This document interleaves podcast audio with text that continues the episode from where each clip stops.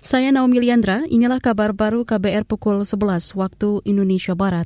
Menteri Kesehatan Budi Gunadi Sadikin menyatakan medan perang pertama Indonesia menghadapi COVID-19 varian Omikron ada di DKI Jakarta. Budi menyebut hampir 90 persen kasus Omikron terjadi di ibu kota. Dia mengklaim telah menyiapkan sejumlah langkah antisipasi, termasuk mempercepat program vaksinasi dosis ketiga atau booster di Jabodetabek. Sebagian besar, lebih dari 90 persen, memang transmisi lokal itu terjadi di DKI Jakarta. Jadi kita memang harus mempersiapkan khusus DKI Jakarta sebagai medan perang pertama menghadapi Omikron. Dan kita harus memastikan di kita bisa menangani ya perang menghadapi Omikron di DKI Jakarta. Walaupun kita tidak usah panik, tapi harus hati-hati dan waspada. Prokes di Jakarta harus ditingkatkan, or, uh, penggunaan peduli lindungi juga harus diperketat, testing, tracing, dan isolasi terpusatnya harus kembali ditingkatkan. Menteri Kesehatan Budi Gunadi Sadikin menambahkan, selain memperluas vaksinasi booster, pemeriksaan COVID-19 atau testing dan pelacakan kontak erat atau tracing juga harus kembali ditingkatkan. Begitu juga dengan isolasi terpusat dan kepatuhan larangan pergi ke luar negeri. Masyarakat juga diingatkan menghindari kerumunan dan jangan melakukan mobilitas terlampau banyak. Sementara itu jumlah pasien Omikron di ibu kota pada Sabtu pekan kemarin sudah mencapai 700-an orang. Mayoritas pasien merupakan pelaku perjalanan luar negeri.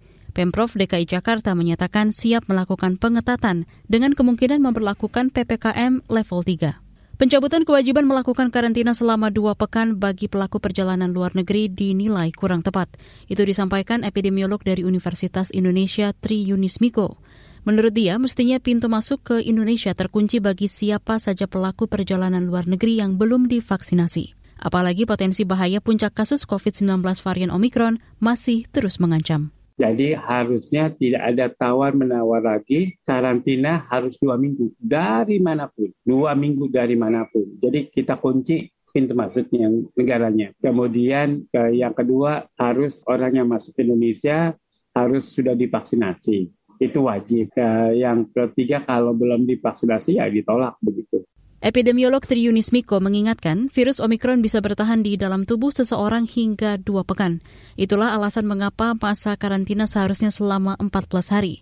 Sebelumnya, mulai Rabu pekan lalu, pemerintah melalui Satgas Penanganan COVID-19 memperpendek masa karantina pelaku perjalanan luar negeri menjadi tujuh hari atau satu minggu. Karantina diwajibkan untuk WNI dan WNA pelaku perjalanan luar negeri dari negara yang memiliki tiga kriteria. Antara lain, negara asal tersebut sudah mengonfirmasi transmisi varian baru COVID-19 atau sudah terdapat lebih dari 10.000 kasus Omikron. Federasi Sepak Bola Internasional FIFA hari ini akan mengumumkan peraih penghargaan untuk pemain putra dan putri terbaik, pelatih putra dan putri terbaik, serta gol terbaik. Untuk kategori pemain putra terbaik terjadi persaingan tiga calon pemenang yaitu penyerang Bayern Munchen Robert Lewandowski, bintang Paris Saint-Germain Lionel Messi, dan pemain sayap Liverpool asal Mesir Mohamed Salah. Untuk nominasi pelatih terbaik, persaingan terjadi antara Pep Guardiola dari Manchester City, pelatih Chelsea Thomas Tuchel, dan pelatih timnas Italia Roberto Mancini. FIFA sempat menggandeng Frank Football dalam ajang pemain terbaik sehingga bernama FIFA Ballon d'Or pada 2010 hingga 2015. Pada tahun 2016, ajang penghargaan ini kembali ke format sebelumnya menjadi pemain terbaik FIFA. Cristiano Ronaldo merupakan satu-satunya pemain yang memenangkan penghargaan tersebut sebanyak dua kali. Dan kini Lionel Messi serta Lewandowski berpeluang menyamai rekornya. Demikian kabar baru KBR. Saya Naomi Liandra, undur diri.